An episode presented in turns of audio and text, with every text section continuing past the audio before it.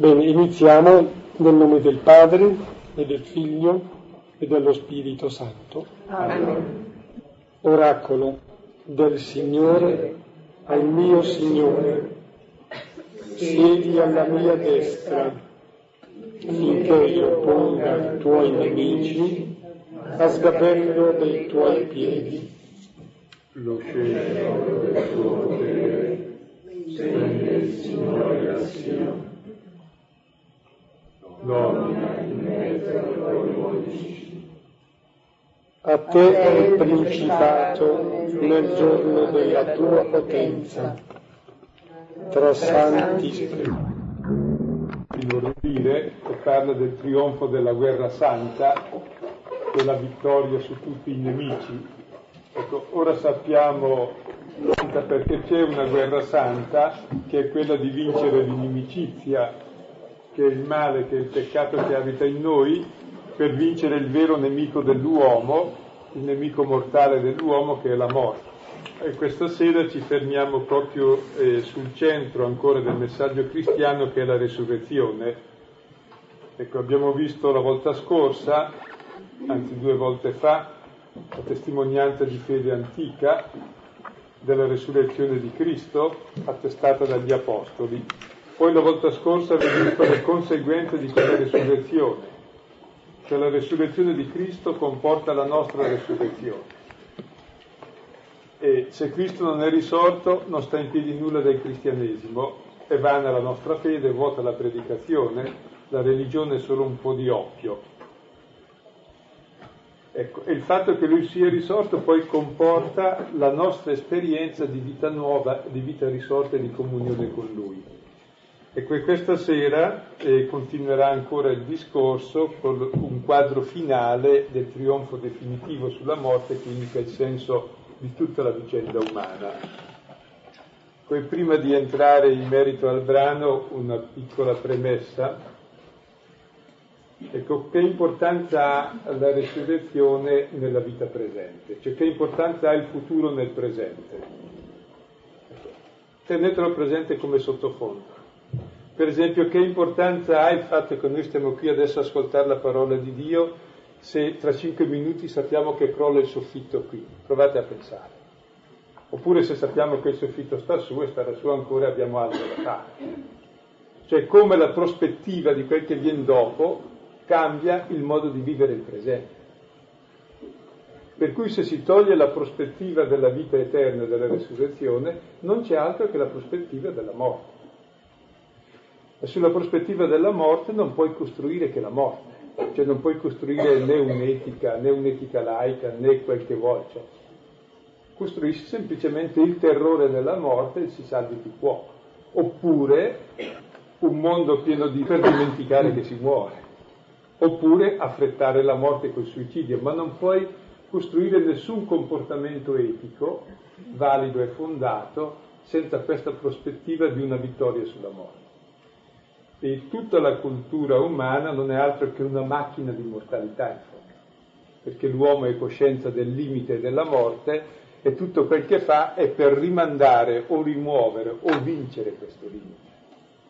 Da qui capite allora come la promessa cristiana si inserisce nel più profondo dell'attesa dell'uomo, però un'attesa che l'uomo può solo avere come attesa, ma che certamente è un dono perché l'uomo non può produrre la resurrezione. Ecco, e questa sera vediamo appunto il quadro definitivo che poi verrà ripreso ancora tra due volte sotto altri aspetti. Preme sottolineare che nel quadro definitivo di cui diceva Silvano è indicato il finale, cioè il traguardo eh, è bellissimo, il versetto 28, teniamolo presente, quando il figlio sarà sottomesso a colui che gli ha sottomesso ogni cosa perché Dio sia tutto in tutto. Allora, dalla prima ai Corinti, capitolo quindicesimo, versetti 23-28. Eh, sono una riflessione sui cosiddetti discorsi apocalittici di Gesù. Il discorso apocalittico non vuol dire qualcosa di catastrofico, ma apocalisse vuol dire rivelazione. C'è un discorso che toglie il velo, il velo su qualcosa che a noi è ignoto, il velo sul futuro Ecco, questo discorso ci toglie quel velo che riguarda il futuro stesso eh, dell'uomo, della sua storia e di tutta la creazione. Cioè, qual è il fine della creazione? E ci si descrive in anticipo la scena, la scena finale della storia, il senso di tutta la nostra storia. E quella scena finale non è la parola fine, come noi pensiamo, tutto è finito, ma la parola il fine, cioè tutto è compiuto. Cioè la scena finale non è il trionfo della morte, ma è il trionfo della vita, di una vita tale che vince la morte, vince l'ultimo nemico della vita, e poi non di una vita qualunque, ma termina e Dio sarà tutto in tutti, cioè di una vita che l'uomo neanche si sogna, cioè la vita divina stessa, perché la vita alla fine è Dio. E qui sotto questo eh, discorso, per capirne la portata, dobbiamo tenere presente l'esperienza che noi abbiamo di noi stessi e del mondo, cioè l'esperienza fondamentale che ognuno di noi ha, e che abbiamo anche della, del cosmo, è che io non c'ero. Vengo da niente. Proprio io non c'ero per niente. E poi l'esperienza mi dice che da dove vengo lì vado, cioè finisco. E l'uomo proprio è questa coscienza di limiti, c'è questa coscienza proprio di finire. Tra l'altro qui sotto c'è qualcosa di interessante perché questa coscienza indica proprio la sua trascendenza, perché se uno vede la sua fine perché già è di là. Ma prescindendo da questo, davvero, noi abbiamo tutti la sensazione che sia noi, che tutto il mondo creato, per quanto si cerchi di dire che il mondo è infinito, il mondo è finito. Possiamo metterci ad, adorare gli elementi della natura, divinizzare la natura come, come facevano i pagani e come di nuovo oggi si fa. In realtà la natura è finita e anche l'uomo è finito. Ecco. Però d'altra parte ci sembra anche ingiusto, ma allora perché esiste questo mondo se tutto poi cade nel nulla? che Dio si è divertito a mettere così una scintilla nel vuoto che poi cade nel nulla per di più con grande infelicità perché noi abbiamo la coscienza di questo. E qua allora c'è sotto un grande mistero che riguarda l'uomo. E l'uomo è a immagine di Dio. E perché a immagine di Dio? L'uomo è immagine di Dio perché come Dio ha una libertà assoluta non è immagine di Dio perché è ragionevole, perché mediamente l'uomo ragiona poco. Poi chissà che anche, in genere ognuno dice il mio cane ragiona di sicuro, il suo, gli altri no, ma il suo di sicuro. Ecco, la ragione non distingue molto l'uomo dall'animale, per certi aspetti, anche se per altri lo può distinguere. L'uomo si distingue dall'animale perché è libertà assoluta. Cioè non vedrai nessun animale che per esempio, non so, è, eh, si gratta l'orecchio sinistro con la mano destra per fare la mediazione negativa, che è un'operazione filosofica tedesca. Se voglio dire un'azione inutile un animale non la farà mai, un'azione contro l'istinto non la farà mai, un'azione che lo distrugge non la farà mai, Una, un'azione che cambi coscientemente ciò che lui è non lo farà mai. Quindi l'uomo immagina Dio perché ha la libertà assoluta di tutto, addirittura di andare contro di sé e contro Dio, e Dio lo rispetta. Questa è la nostra somiglianza con Dio. Ora noi abbiamo il potere nella nostra libertà di portare noi e tutta la creazione in relazione a Dio, allora di portare tutta la creazione nella resurrezione e nella vita. Questo è il destino dell'uomo come pontefice del creato destino di Adamo che ha portato tutta la creazione nella morte, il destino del nuovo Adamo che è Cristo che ha portato tutta la creazione nella vita. Perché? Perché l'uomo è stato creato al sesto giorno ed è fatto per il settimo, è fatto per diventare Dio, perché è suo figlio. Se lui riferisce se stesso e tutto a Dio, ecco che allora diventa uno che riallaccia tutta la creazione alla vita e tutta la creazione in lui raggiunge non la fine ma il suo fine, raggiunge la sua sorgente. E allora la creazione attraverso l'uomo è redenta dal nulla, dal vuoto e dalla morte e partecipa alla resurrezione, anche i cieli nuovi e la terra nuova. È quel che dice Romani 8:28, che tutta la creazione, scusate 8 e 17 secondi, tutta la creazione geme nelle doglie del parto in attesa della rivelazione della gloria dei figli di Dio. Se noi riferiamo tutta la creazione a noi stessi, la riferiamo al nulla, cioè diventa l'egoismo, diventa lo sfruttamento della natura, diventa la fine del disastro ecologico, diventa la fine del mondo anticipata e diventa proprio il contrario della resurrezione, una vita di morte. Quindi è interessante allora il nostro destino di uomini che siamo pontefici del creato. Pontefice fa da ponte. Cioè porta il creato sull'altra, sponda, cioè dal nulla alla vita.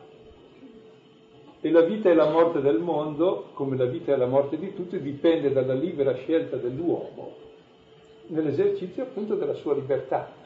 Se usa la libertà per essere figlio di Dio, per relazionarsi a Dio, e quindi porta tutto alla vita, o la libertà per chiudersi, per azzerare tutto e chiudersi nell'egoismo e nella morte. Ecco, mi sembrava importante anche fare questo discorso perché è implicito come sottofondo a questo discorso quando si dice che Dio sarà tutto in tutti, che cioè proprio si intende che tutta la creazione partecipa alla resurrezione. E noi siamo coloro che sono responsabili già di questa resurrezione.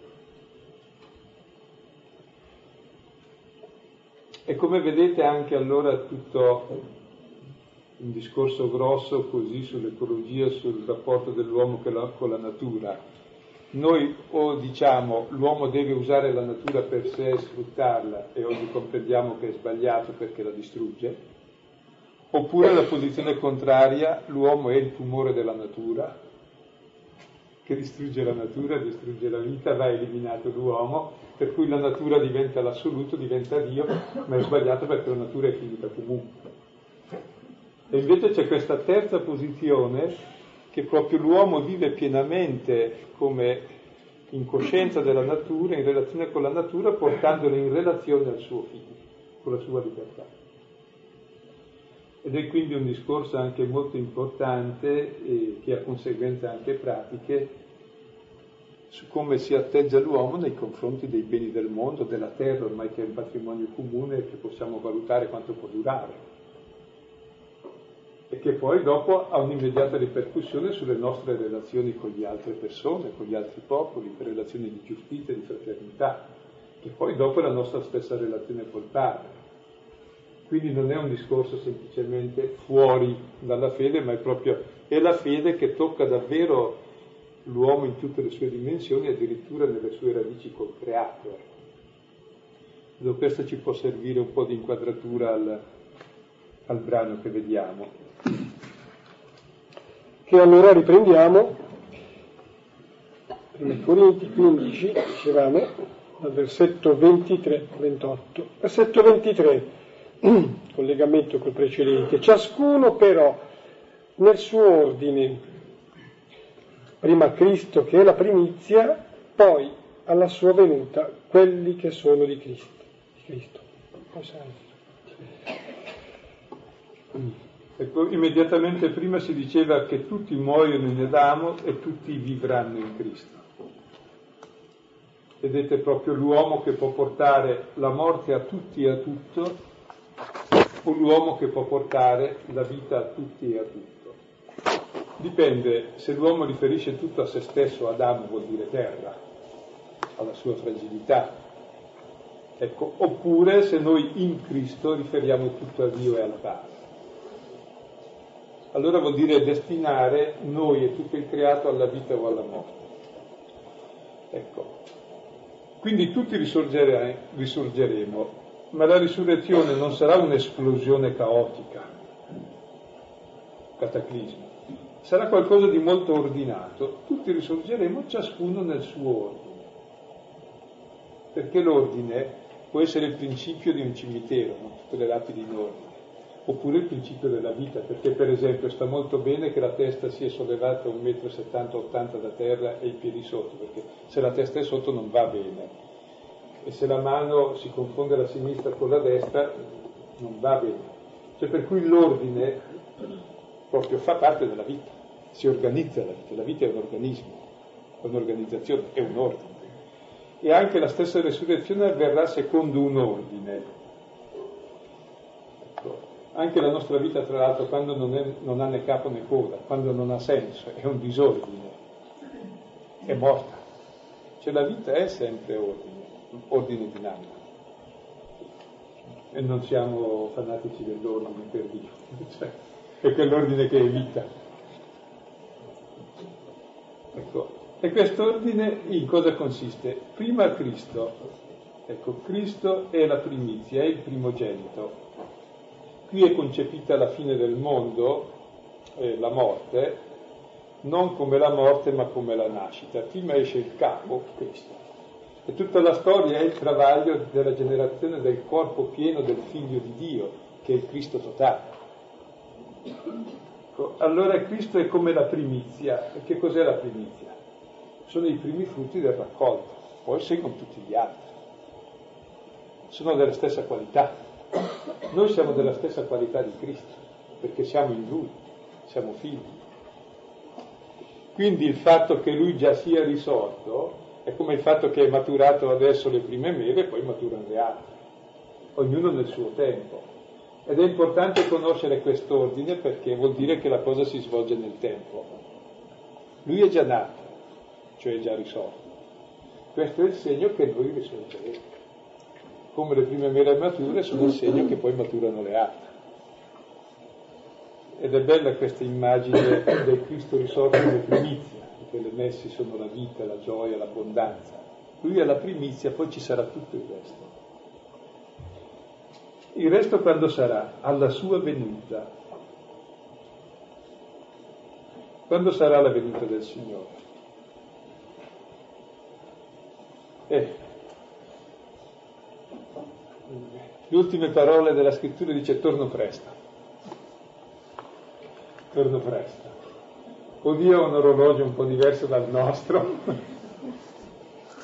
oppure ha ragione, lui vorrebbe tornare presto. Ecco, e proprio Pietro si pone il problema nella seconda lettera, ma dice ma dov'è la promessa di Dio? Ha detto che tornava presto, ma tutto è come prima, come mai non torna? E allora Pietro dà una spiegazione, dice mille anni per Dio sono come un giorno, perché Dio è molto paziente, può aspettare anche mille anni perché uno cambia e un giorno sono come mille anni. Dio è anche molto impaziente perché desidera che si faccia in fretta. E allora perché ancora non è tornato? Dice semplicemente perché vuole che tutti si convertano. E 1 Pietro 3, 8. Quindi il tempo dura per pazienza di Dio, perché aspetta che tutti abbiamo modo di convertirci. Questo è il senso del tempo perché abbiamo tempo di tornare a Lui, perché Lui è già qui. Se noi ci giriamo, vediamo che è già venuto, perché il regno di Dio è già venuto. Quindi è il tempo del girarci giusti. E allora, e quando sarà? Presto, Dio spera. Ed è interessante questa visione della fine come la sua venuta, cioè come la venuta di colui che noi attendiamo. Infatti la lettera terminerà Maranatha. Vieni Signore Gesù.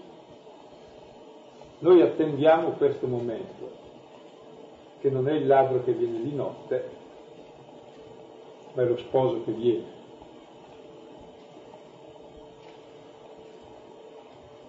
Ecco, e dice alla sua venuta risorgeranno quelli che sono di Cristo E gli altri? Noi ci domandiamo.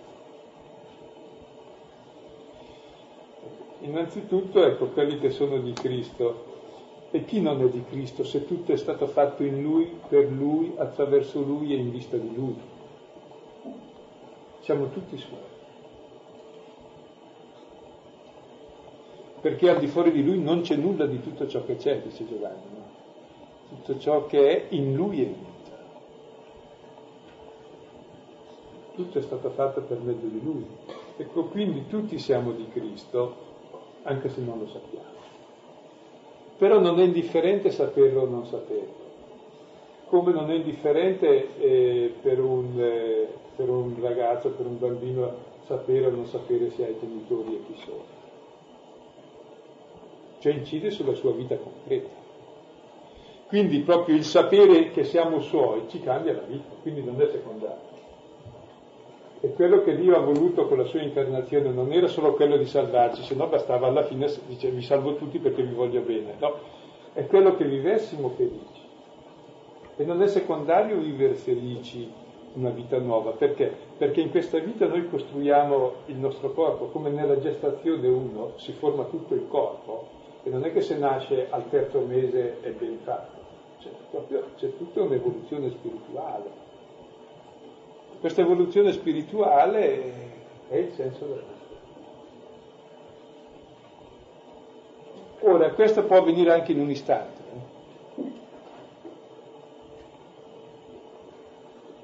E qualcuno può vivacchiare cento anni crescendo un millimetro spiritualmente. Uno nel giro di un secondo può essere talmente illuminato da raggiungere i vertici della santità e prima non era credente. Prendete Paolo a Damasco. Ecco. Però l'opera di Dio la lasciamo a Dio, noi sappiamo quel che dobbiamo fare, noi abbiamo questa vita, questo tempo, cerchiamo di usarlo così. E poi ritengo anche una cosa, che cioè l'uomo eh, si sbaglia e fa il male non per cattiveria, ma perché si sbaglia, ingannato. Perché la nostra libertà assoluta per sé è fatta per l'assoluto, è fatta per il bene. Quando cessa la vita, eh, cessano tutte le paure, i condizionamenti, tutti i mali che ci opprimono e che ci impediscono di vedere. E allora uno vede in quel momento la verità e non può che scegliere Dio. Perché la libertà è scegliere il bene, non il male, quella è la schiavitù. Però è importante che qui dica quelli di Cristo perché è proprio in Lui che noi siamo tutti. E il saperlo già ora ci fa vivere con coscienza e non è secondario perché la coscienza proprio distingue l'uomo dall'animale, la coscienza di appartenenza, di relazione, di radice di futuro. Ecco, quindi alla sua venuta tutti e poi sarà la fine. Del versetto qui che abbiamo considerato mi piace sottolineare proprio beh, il fatto che precede lui, ecco lui apre la strada. Prima Cristo, che è la primizia. Perché sì, è vero, l'universo tutto, il cosmo, l'uomo, tutto è creato in vista di lui, per lui, ecco, attraverso lui. E allora giustamente viene condotto a compimento in lui, attraverso di lui, per lui, precedendo lui. Piace poi anche che ci siano quelli che sono di Cristo, questa appartenenza. Degli altri non si parla, ma è tutto quanto l'universo, quindi certamente c'è una, un aggancio anche con loro. Versetto 24 dice, poi sarà la fine quando, quando egli consegnerà il regno a Dio Padre, dopo aver ridotto al nulla ogni principato, e ogni potestà e potenza. Ecco, poi sarà la fine, ecco, è meglio tradurre in modo diverso, poi sarà il fine, non la fine, che è il compimento. Perché il compimento è che tutti che siamo in Cristo torneremo al Padre. Quindi la vita è tutto un ritorno alla sorgente della vita, è il movimento trinitario dell'amore del Padre verso il Figlio, del Figlio verso il Padre ecco è l'armonia perfetta, egli consegnerà il regno a Dio Padre. Che, qual è il regno del Padre? Il regno del Padre è che il figlio si sappia figlio, accetti di essere figlio, accetti il Padre, come viceversa che il Padre ama il figlio e accetti il figlio. E la vita non è altro che l'amore padre, figlio, figlio e padre. C'è esattamente il contrario del complesso di Edipo che ognuno vuole essere il principio di se stesso e uccide il padre per la vita impropria, che è il principio di tutti i disturbi dell'uomo. E invece questa riconciliazione con la sorgente della vita. Sono le ultime parole dell'Antico Testamento, verrà Elia per riconciliare il cuore dei padri coi figli e dei figli coi padri. Uno che finalmente ha la sua radice, ama la sua radice e la radice è congiunta con l'albero e col frutto. Ecco, questa armonia assoluta, e però nella distinzione, perché l'amore è sempre distinzione, non è mai confusione. Il padre è padre, il figlio è figlio. Sono uguali appunto perché l'uno è padre e l'altro è figlio. Se no non potrebbero essere uguali perché se è tutto l'uno e tutto l'altro saranno pur diversi. Uno è tutto come padre e l'altro è tutto come figlio. Uno è tutto sì all'altro. Ecco, e quindi il punto d'arrivo è questa armonia piena dell'affetto e della relazione con la sorgente della vita. Tra noi tutti, fratelli, saremo figli, e verso il Padre.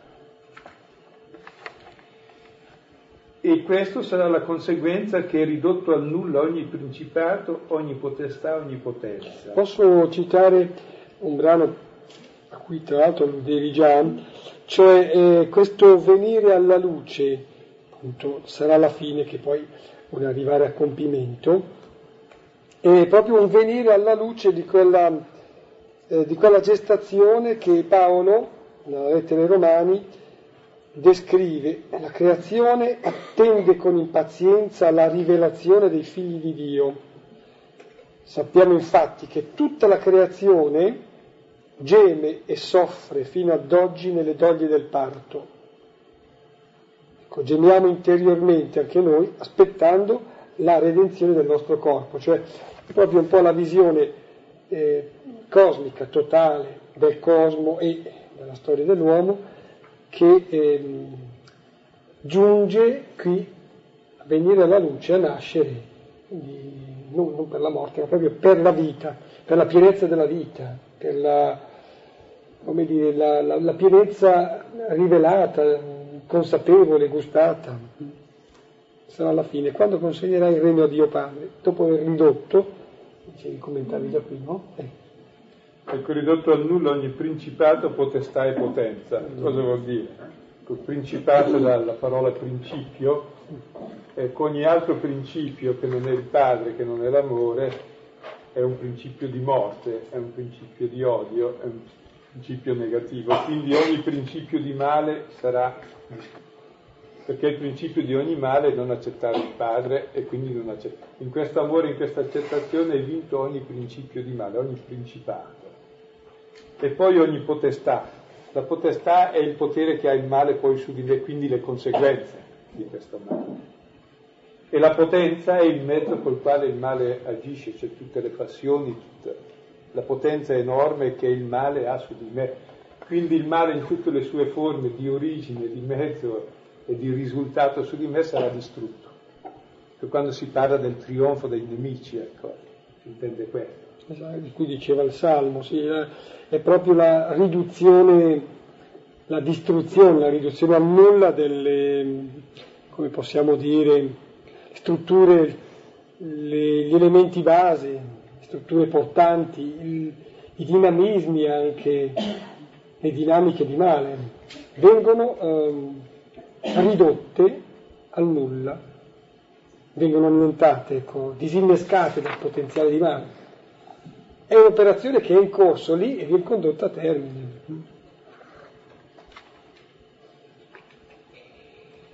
E, versetto 25, bisogna infatti che egli regni finché non abbia posto tutti i nemici sotto i suoi piedi.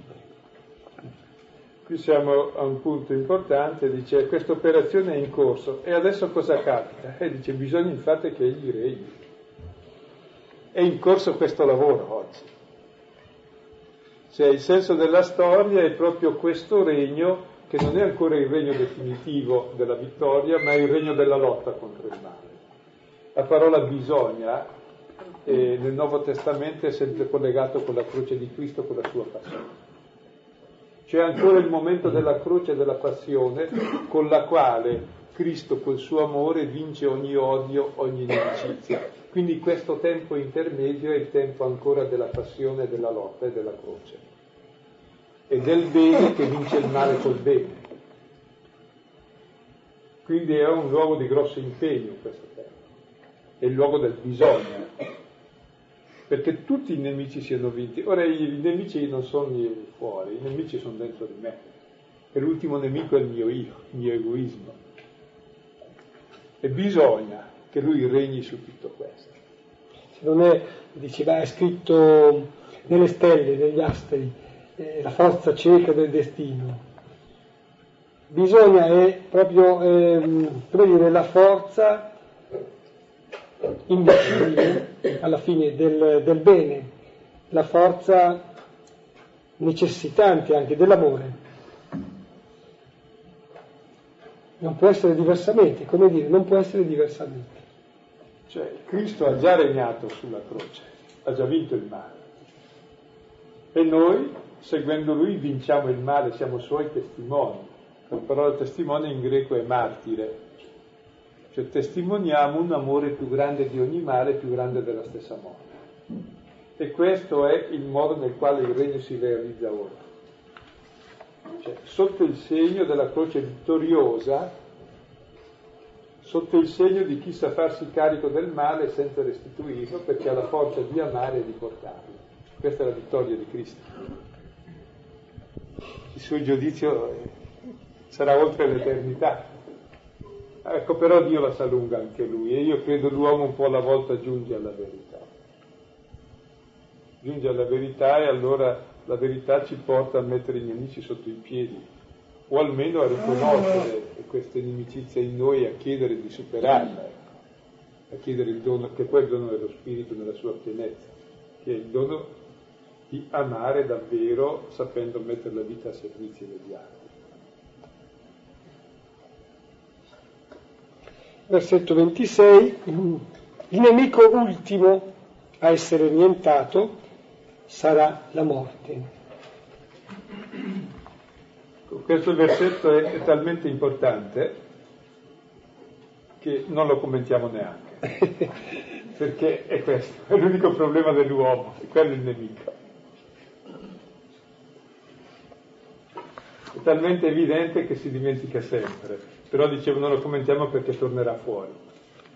Sarà, terminerà il capitolo con un inno di vittoria sulla morte quindi verrà trattato a parte. Questa è la prima battuta ecco, del, che verrà poi sviluppata ampiamente nella fine, proprio sapere che la morte è il vero nemico dell'uomo, perché la morte è un evento naturale, però come noi lo viviamo è un evento disastroso, ti spiego. Cioè la morte è semplicemente dove finisce il mio tempo, la mia gestazione e nasco in Dio, entro in comunione con Lui.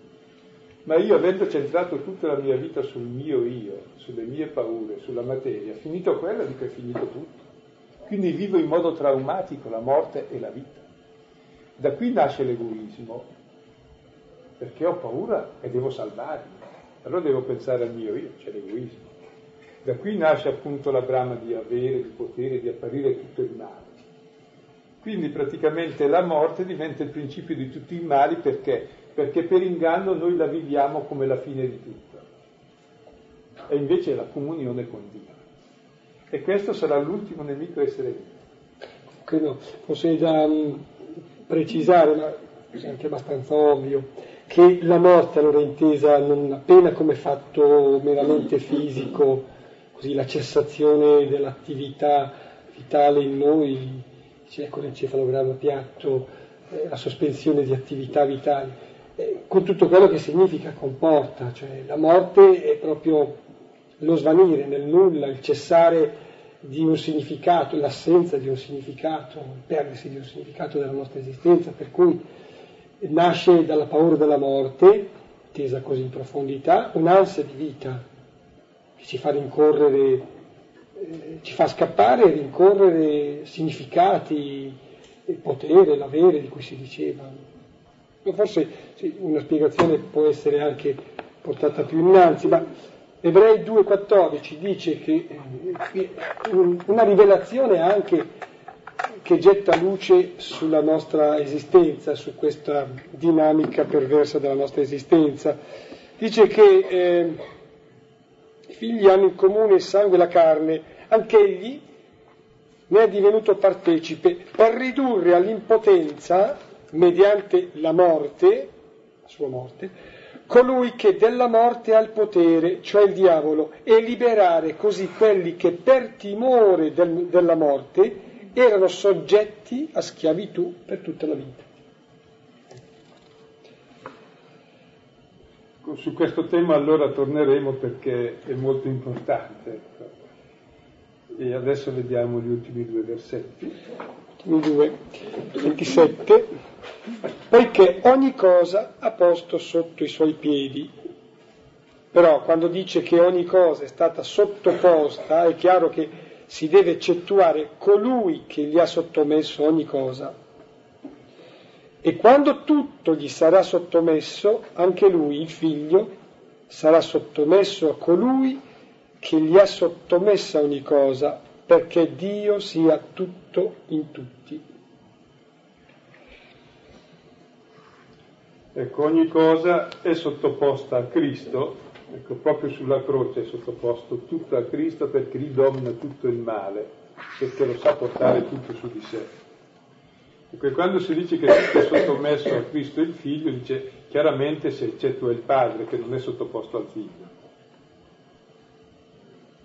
Ecco, anzi, allora anche lui si sottometterà al Padre, cioè riconoscerà il Padre come Padre, principio della sua vita lui Gesù è chiaro che già lo riconosce, ma è il Cristo totale, cioè tutto l'universo riconoscerà in Dio Padre la propria vita.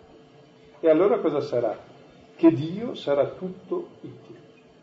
Ecco, questa è, è la promessa più alta di tutta la scrittura ed è la realtà. Dio sarà tutto in tutti. Ecco, tutti noi entreremo in comunione piena con Dio tenendo la nostra distinzione, senza confusione perché l'amore esige la distinzione, perché l'amore di sé è egoismo.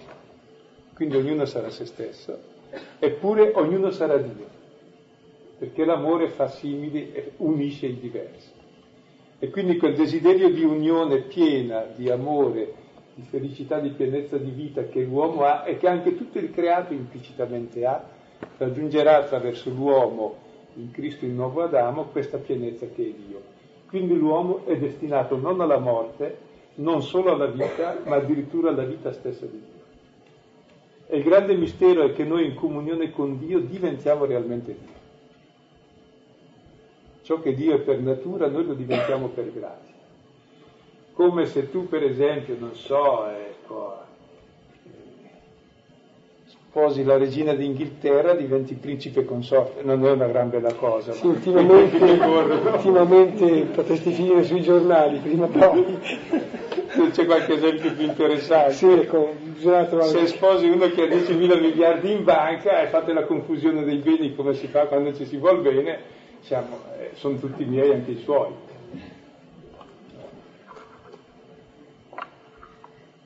Ecco, così è con Dio che ci ama e ci dà tutto, cioè ci dà il suo spirito, la sua vita, il suo amore. E ognuno di noi lo riceve in pienezza. Ecco, vedete, questo è il quadro definitivo, è l'Apocalisse, cioè la rivelazione del senso della vita. Ed è molto importante questo. Va bene. Allora, tutt'altro che apocalittica, allora questa finale diventa veramente, cioè apocalittica nel senso banale, e è davvero qualcosa di grandioso. Cioè, io ci penso, eh, ci giro attorno, comprendo qualcosa, gusto qualcosa, ma è veramente enorme quello che hai detto.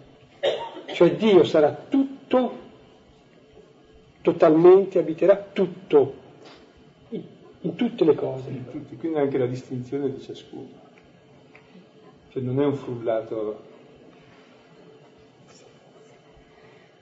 È grosso questo perché ecco, nella misura in cui ne fossi veramente conviso, convinto e persuaso, eh, cambia tutta la prospettiva che ho eh, della mia esistenza. Perché, ecco, oso fare anche un paragone così, eh, direi, sopra si diceva, se, se noi non risorgiamo non è risorto neanche Cristo. Direi allora che se Dio non incomincia a essere già un po' in noi, adesso non lo sarà neanche alla fine. Allora vuol dire che già c'è in noi Dio, c'è già in noi Dio. Questa è la visione un po' tipica di Paolo quando si dice la visione, oh, così questo suo atteggiamento entusiasta, che non vuol dire uno che è contentone, giovialone, no. Entusiasta vuol dire che è in Dio, indiato, cioè è già nella, nella prospettiva stessa di Dio, gusta un anticipo, un acconto di questo che è il finale. Quindi è una visione fondatamente, solidamente ottimistica. Guarda le situazioni tutte, anche le più difficili, ma con questa ottica. Viene in mente allora, non si posso raccontarlo adesso, che oggi pomeriggio qualcuno parlando assieme ricordava una storiella da intendere giusta, ecco, insomma una storiella di quelle del Demello, e dice che un pesciolino navigando, cioè, nuotando, si accosta a un pesce più grosso, che sembrava più, più saggio, più sapiente, e gli dice, senti, sto cercando l'oceano, dov'è l'oceano? E l'altro, appunto più saggio, gli dice, guarda che l'oceano è quello in cui stai muovendoti adesso. Dice, no, questa è solo acqua, io sto cercando l'oceano.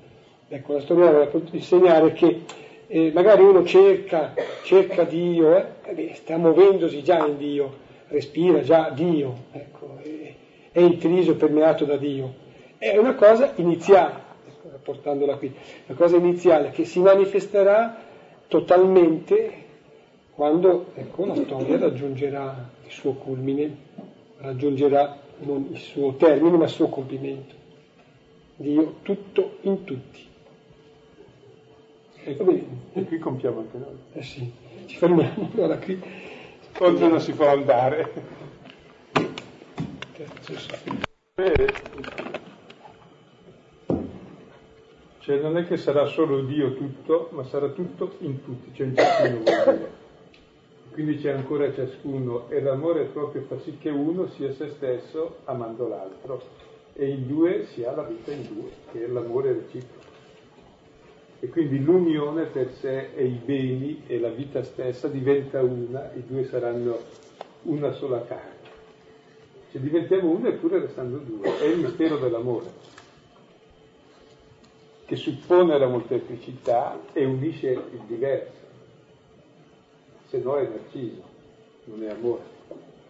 Quindi non è panteismo. Non si sopprime la persona, se no non c'è amore. Diceva appunto non è un frullato tra Dio, il cosmo, gli animali vari e le persone e poi viene fuori. È proprio tipico dell'amore non far frullati ma rispettare ogni differenza, valorizzare ogni differenza eppure portare a un'unione di cui ognuno è l'altro eppure è se stesso. È un mistero che però si intuisce ho l'impressione che è proprio una visione panteistica per dire, non so bene cosa sia, ma comunque ho l'impressione che sia determinata da, da uno stato di necessità, non può essere diversamente, elemento divino, per cui è diffuso in tutto. E se invece ecco, si parla di amore, Dio è amore, allora l'amore è estremamente rispettoso eh, dei singoli profili, eh, l'amore esalta le individualità, unendole, questo è paradossale, ma. Eh, per dire una coppia che si ama di un vero amore, penso che eh, i due non siano uguali, una goccia d'acqua, uguali, no, siano perfettamente diversi, ecco. siano maggiormente se stessi, individualmente.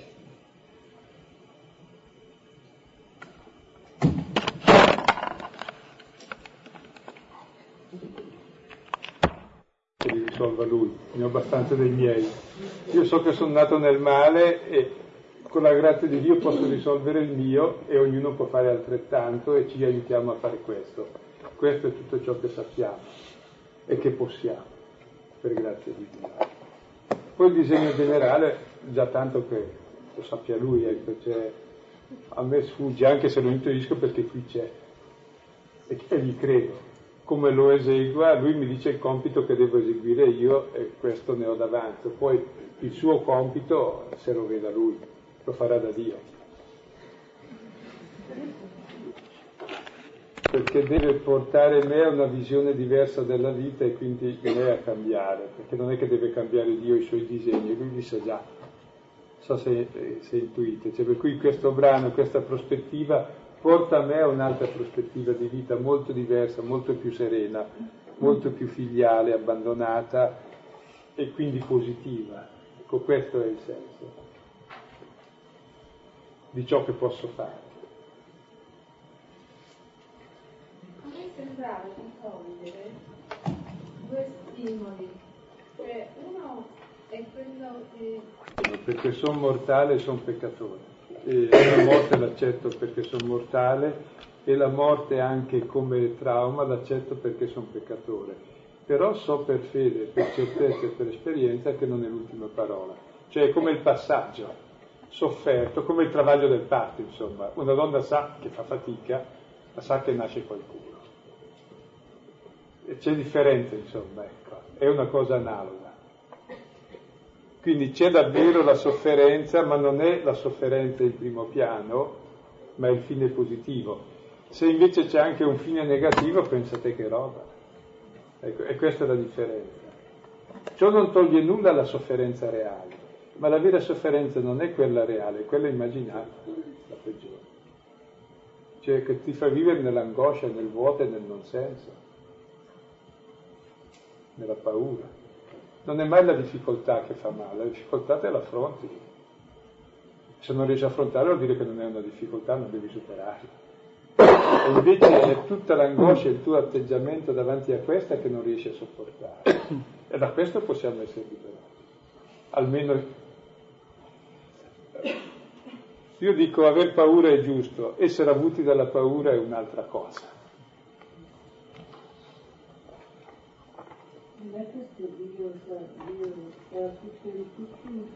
Era inimmaginabile a cosa è destinato l'uomo. Cioè, è inimmaginabile. Cioè, se Dio lo ama e gli dà la sua vita, che cos'è l'uomo? Cioè, proprio per, eh, se volete, per dire una parola difficile, per fare una vera antropologia, capire cos'è l'uomo, bisogna partire da questa idea che ha Dio sull'uomo. Allora capisci perché sei al mondo e quanto è bello essere uomo e quanto è bella la creazione. Se no è molto brutto perché qualunque cosa bella è finita, eh, finisce male. Quindi l'uomo avrebbe solo il desiderio del bene, la nozione di eternità, di coerente, e quindi l'infelicità somma perché è frustrata. Allora tanto meglio nascere cani, che non hanno questa sete di, di felicità e questa nozione di eternità per cui vivono contenti e poi se ne vanno. Invece noi no. E se non comprendiamo questo destino così sublime, proprio siamo una contraddizione insoluta. Ecco. È molto importante proprio, è la fede e questa certezza questa speranza nel Cristo risorto, cioè sei unito a Lui, ami Lui, giuisci della sua resurrezione e vivi già la vita in questa giorni. E poi hai le tue grane, come tutti. Io invece a unire il versetto 22 e il versetto Volevo dire una cosa, avevo capito un'altra cosa può essere utile. Eh, la connessione tra il fatto che tutti muoiono in Adamo e tutti riceveranno al futuro la vita in Cristo vuol dire che in Adamo siamo già morti tutti, quindi è già avvenuto. Come cadere cadi di un botto. Poi tutti riceveranno per ordine la vita in Cristo, è il senso di tutta la storia, di tutto un cammino e quindi è un cammino lungo questo, di essere in Cristo. E poi circa la salvezza universale è che tutti siamo in Cristo. E in punto di morte tutti ne prendono coscienza, perché cessa ogni inganno, per forza, perché tutti lo vediamo. Il problema è che cessi prima, per vivere una vita piena, perché siamo destinati a una vita piena. Non è che siamo destinati solo a una morte piena,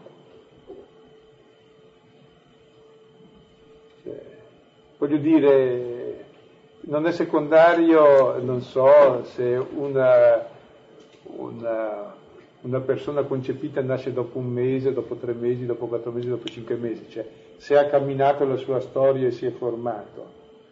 Ecco, e la nostra vita è proprio una formazione della statura piena di Cristo in noi, che Dio sia tutto in me quello che io sono che Dio sia tutto in me quello che io sono. Allora io sarò tutto in Dio. E questo è il senso della mia vita. E avviene proprio attraverso il fatto che l'uomo è memoria, intelligenza e volontà. La mia memoria sarà invece che le mie paure, sarà la memoria della promessa di Dio che è la verità. La mia intelligenza invece di essere quell'astuzia fraudolenta per cavarmela e per fregare me e gli altri, sarà invece la conoscenza della verità di Dio e della fraternità e la volontà invece che volontà di dominio che tortura gli altri e me stesso sarà lo Spirito Santo, cioè l'amore tra padre e figlio verso me e verso tutti. Questa è la trasformazione progressiva di tutta la mia vita e della tua. Il problema di chi nasce al primo mese. E vabbè, nasce lo stesso. Eh. Quello, cioè, comunque adesso io non mi pongo i problemi che non posso risolvere, quelli di Dio li lascio a Dio, che può fare in un secondo, può far fare a uno il cammino di, di cent'anni. Questo affari suoi. Però so che mediamente ci dà un tot di anni, noi qui tutti abbiamo più di un mese, ecco, come uso quel più di un giorno che ancora mi resta? Forse. Anche mi vengono in mente il fuoco della cena del Vangelo. Sì, ecco, queste minacce profetiche sono importanti perché sono apocalittiche, cioè rivelano la realtà, cioè che noi stiamo bruciando la vita buttandola via. Non è ciò che Dio ci vuol dare dopo, è ciò che noi ci diamo già ora. Cioè l'inferno non è quel che ha fatto Dio, è quel che noi stiamo facendo adesso. E lui ci dice guarda stai facendo l'inferno. Perché? Perché centri tutto su di te e, e ti isoli dalla vita. Quindi è questo il nocciolo del discorso. Quindi sono utilissime anche le minacce dell'inferno perché è come, guarda dice non ti stai accorgendo ma eh, c'è una bomba orologeria sotto il sedile che, e l'hai caricata tu e l'hai innestata tu e ecco, è, è, utile dire smetti di fare questo lavoretto con te e anche con gli altri.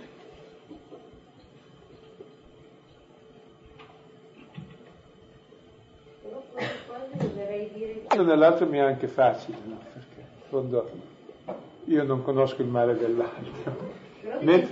Specchio. Eh, sì, vorrei vedere proprio questo bene che è in me, che è l'amore infinito che Dio ha per me. Ed è questo l'importante. Magari l'altro mi può essere utile, che sei per l'altro anche per me, ma invece proprio capire che è per ciascuno di noi questo. Perché quasi preferiamo che sia l'altro perché sai i santi, sai loro San Paolo. No, no, no. Normali peccatori come noi sono così siamo tutti santi perché tutti in Cristo.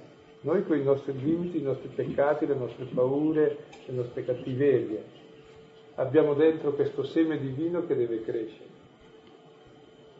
E nella misura in cui prestiamo attenzione e lo coltiviamo, cresce e questo dipende da noi. Ed è per questo che ci vediamo lunedì. Cioè, per aiutarci a far crescere questo una annaffiata alla settimana almeno. Sono sopra. E... e quindi vivo male comunque. Sì, comunque è vero il discorso. Cioè per me quel che dicevi è importante, proprio questo brano ci mette allo scoperto in ciò che dovremmo essere, cioè credo davvero a questa promessa di Dio, perché questa è la sua promessa. Cioè noi facciamo eh, questioni marginali per non, per non, accettare questa promessa che è veramente eccessiva. È la promessa che Dio ci fa e ci dà. In fondo aver fiducia di uno vuol dire non aver bisogno di troppo di